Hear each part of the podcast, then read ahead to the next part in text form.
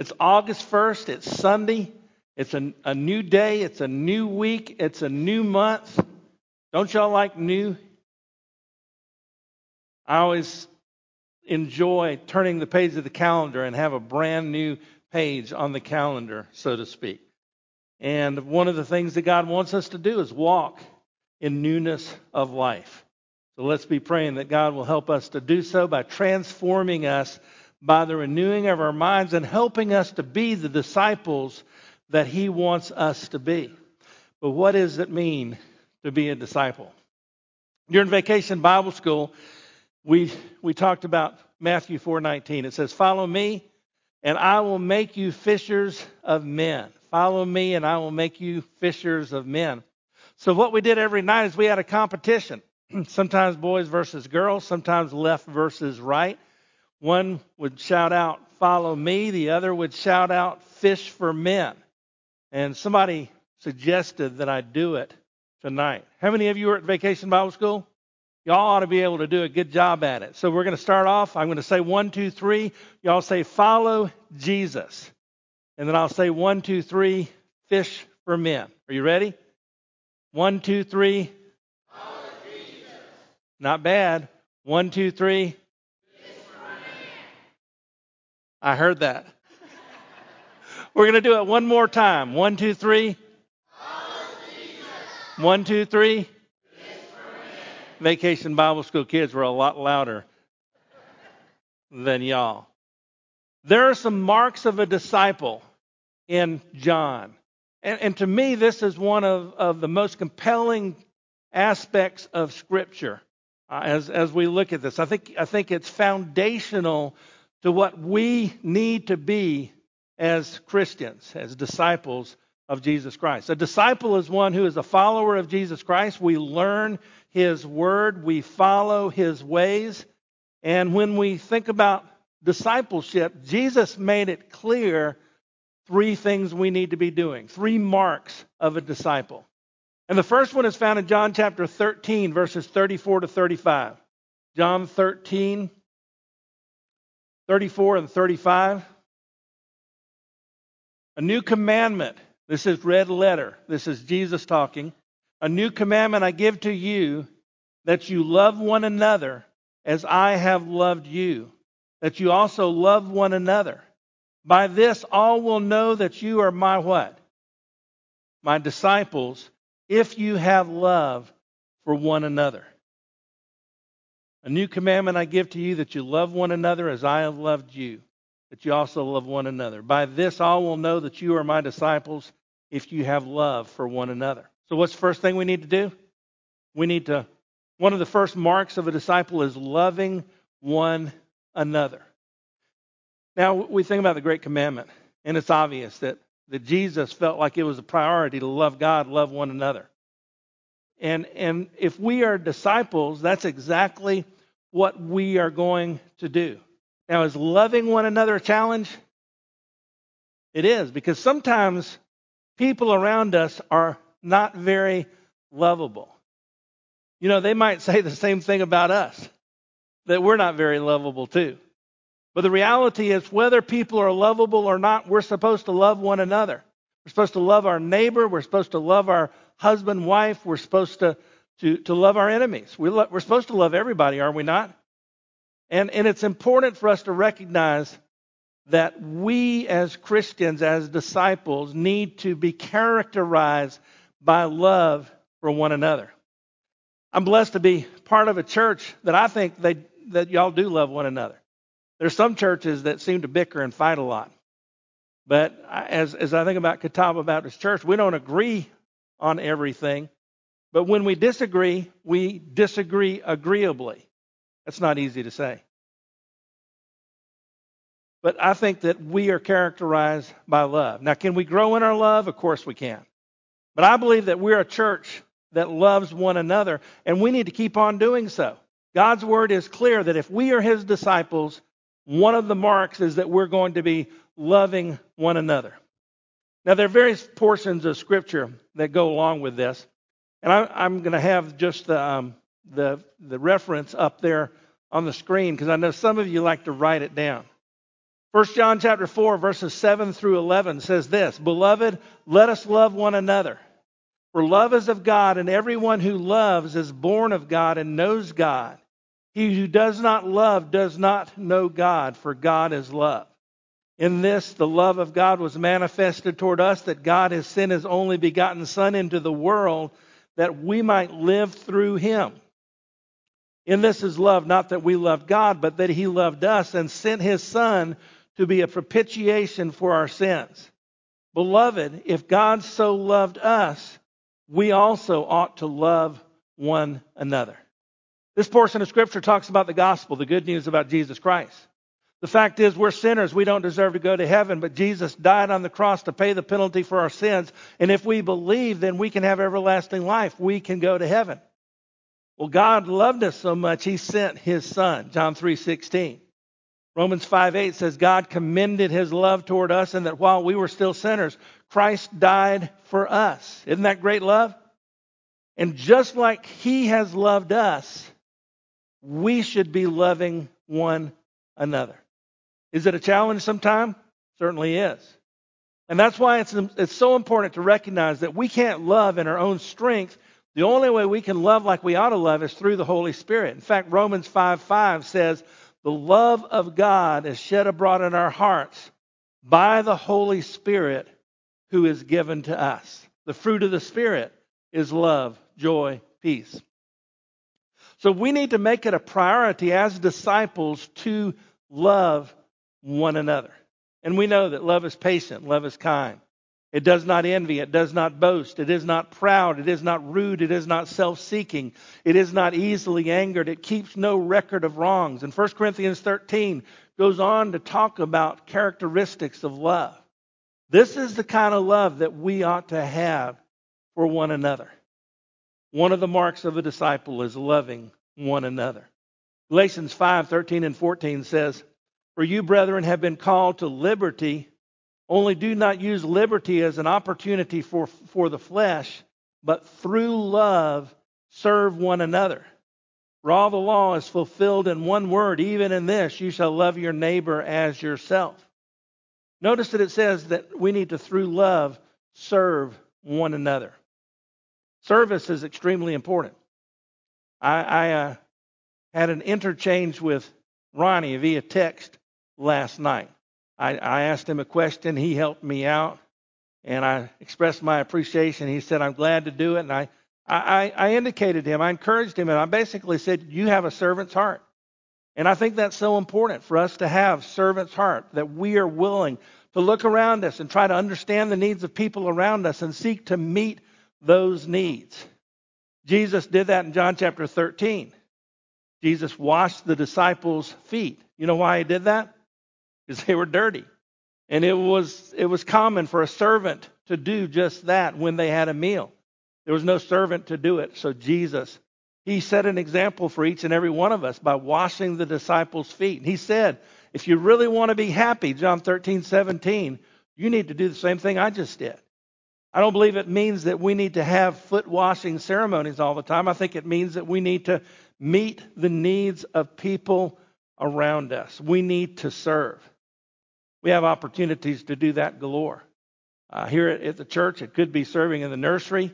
It could be serving as an usher, as a deacon, a Sunday school teacher. Uh, we, we are in the middle of deacon nominations.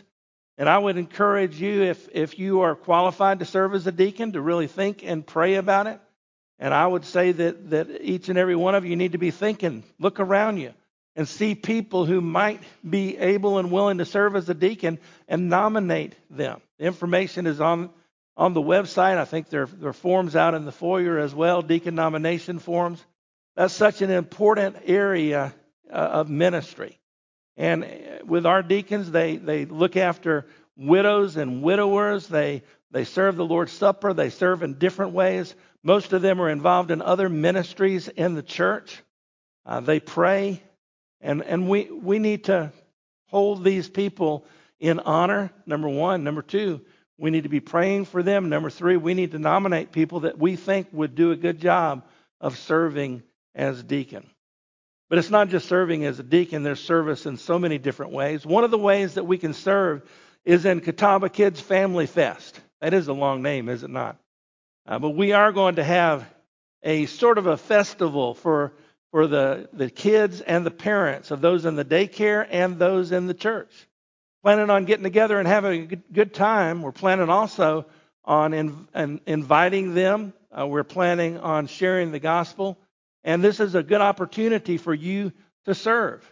Because through love, we serve one another.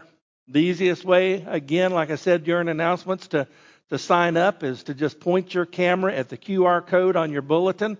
You can do the same thing on the website. Just point your camera at the QR code and then just sign up on the form there. Or there is a form in the foyer that you can use to sign up to help out with Catawba Kids Family Fest. If you want to, you can take an info card in the pew in front of you right now and just say, I'd be glad to help on August the 20th. Because we need to be loving one another, and if we love one another, then we should be willing to serve. Now, how do we know how to serve? How do we know what to do? Basically, that leads us into the next point.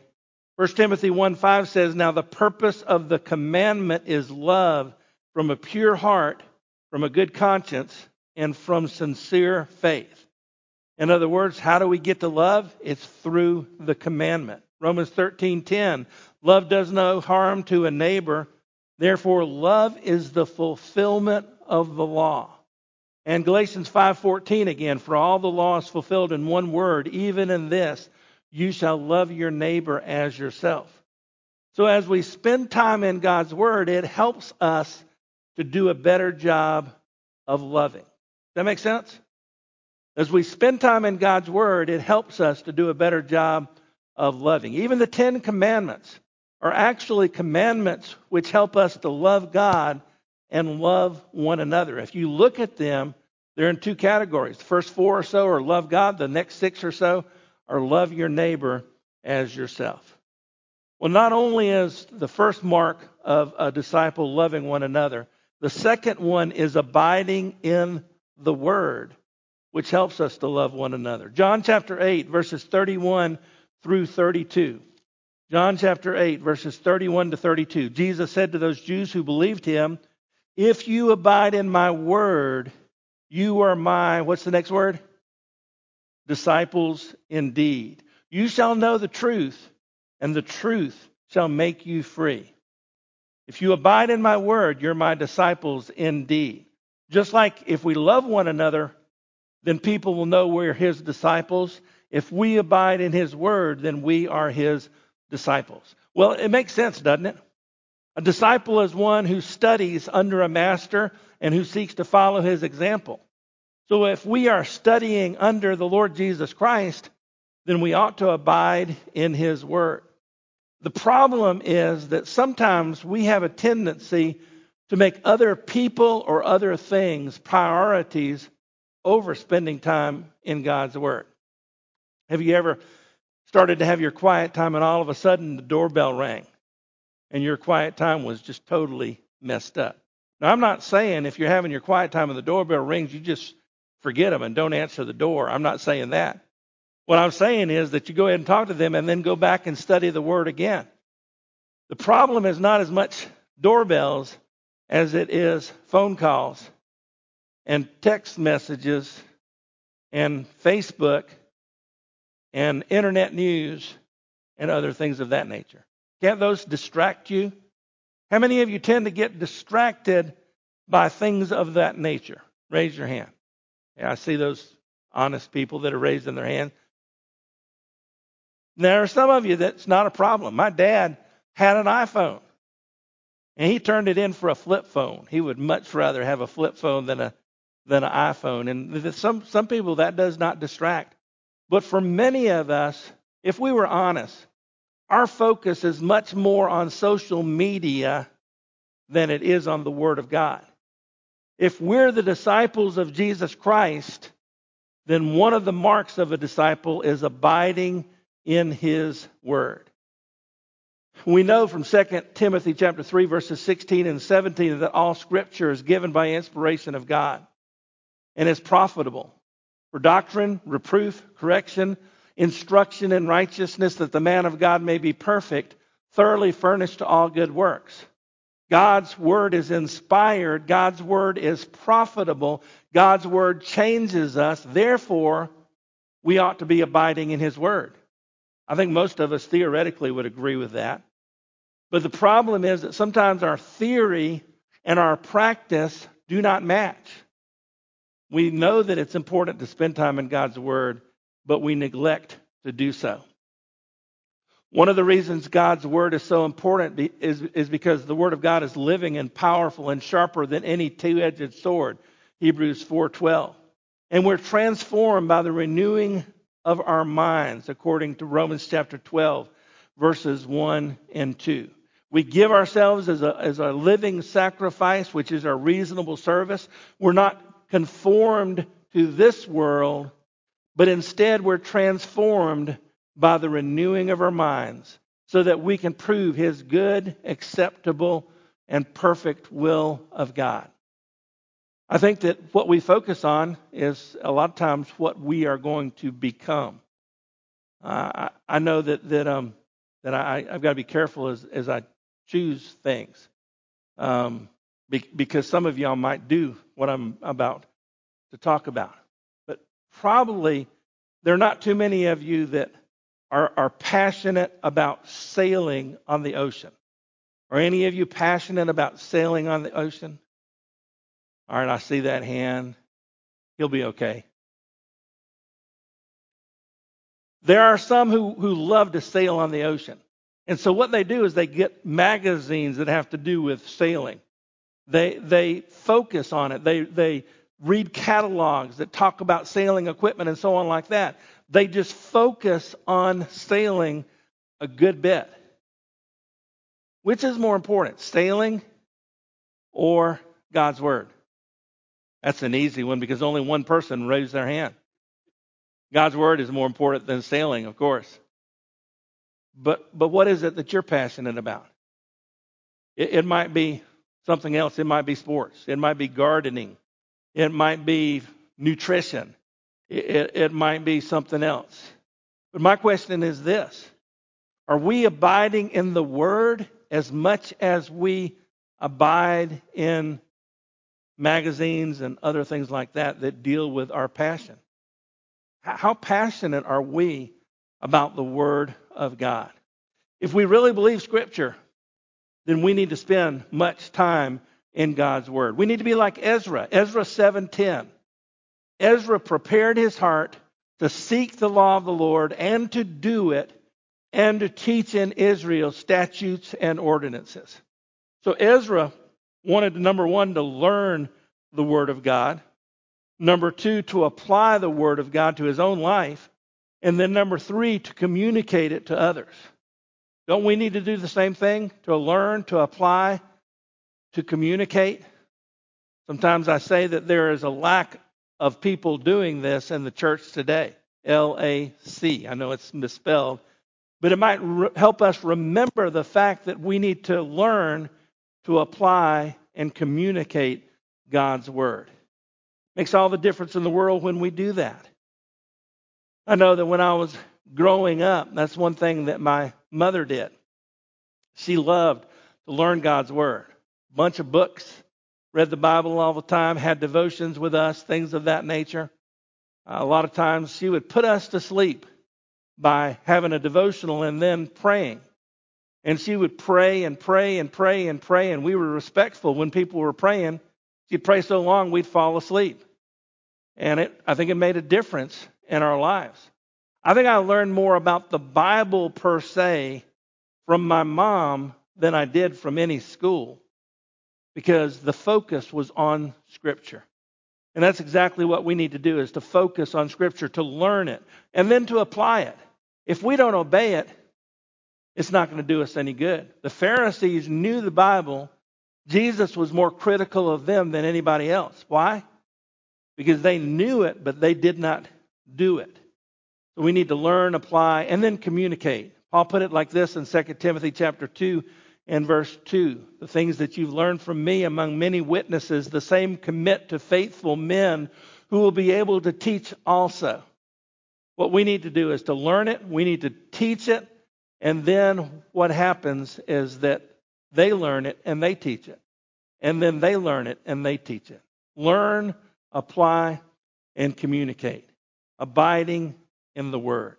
Psalm 2 talks about, excuse me, Psalm 1, verse number 2 talks about our delight being in the law of the Lord and meditating in it every once in a while. Well, actually, that's not what it says. It says that we need to meditate in it day and night, abiding in the Word. So far, two marks of a disciple. Number one, loving one another. Number two, abiding in the Word. And then number three, bearing much fruit. Take your Bibles, turn to John chapter 15. It's a portion of Scripture I've mentioned many times, John 15. And verse number 8 says this By this my Father is glorified, that you bear much fruit, so you will be my what? My disciples. Isn't it interesting that basically Jesus says the mark of a disciple is first of all loving one another? This way everybody will know that you're a disciple. A mark of a disciple is abiding in the word or continuing in his word. Uh, that, that shows that we are disciples. And then here, by this my Father is glorified, that you bear much fruit, so you will be my disciple. But how do we bear much fruit? Back up about three verses to John 15, 5. Jesus said, I am the vine, you are the branches. He who abides in me and I in him bears much fruit. For without me, you can do nothing. Without an abiding relationship with Jesus Christ, we're not going to bear much fruit. If we don't bear much fruit, God's not going to be glorified, and we're not going to evidently be his disciples. So, in order to be his disciples, basically what we need to do is we need to abide in Christ and bear much fruit. God will be glorified, and people will know that we are his disciples. So, what's number three? Bear much fruit. We need to make sure that we're living in such a way that others, when they see us, recognize that we have a relationship with Jesus Christ. That makes sense, does it not? In God's Word, it talks about different kinds of fruit. There's the fruit of the Spirit that has to do with character. Galatians 5 22 and 23 says the fruit of the Spirit is love, joy, peace, long suffering, gentleness, goodness, faith, meekness, self control. This, this is the character of Jesus Christ made evident in us through the power of the Holy Spirit, through an abiding relationship with Jesus Christ. So there is the fruit of character. There's the fruit of there's the fruit of conduct as well. Philippians chapter 1, verses 9 through 11 is a prayer request by Paul for the Philippians. He says, This I pray that your love may abound yet more and more in knowledge and in all judgment, that you may approve things that are excellent, that you may be sincere and without offense till the day of Christ, being filled with the fruits of righteousness, which are by Jesus Christ, to the glory and praise of God. Fruits of righteousness. It ought to affect the way that we live, our conduct. And then there's the fruit of convert. Matthew 5:16 says, "Let your light so shine before men that they may see your good works and glorify your Father who is in heaven." In other words, the way that we live our lives and what we say ought to make a difference on the lives of other people. We need to be able to influence them in a positive way for Jesus Christ, bearing much fruit. Three marks of a disciple. What's number one? It starts with L, loving one another. Number two, abiding in his word. Number three, bearing much fruit. now, I know some of you get tired of me talking about RTI. You know what RTI is? Relationship transformation, impact. Let's look at number one loving one another. What would that be?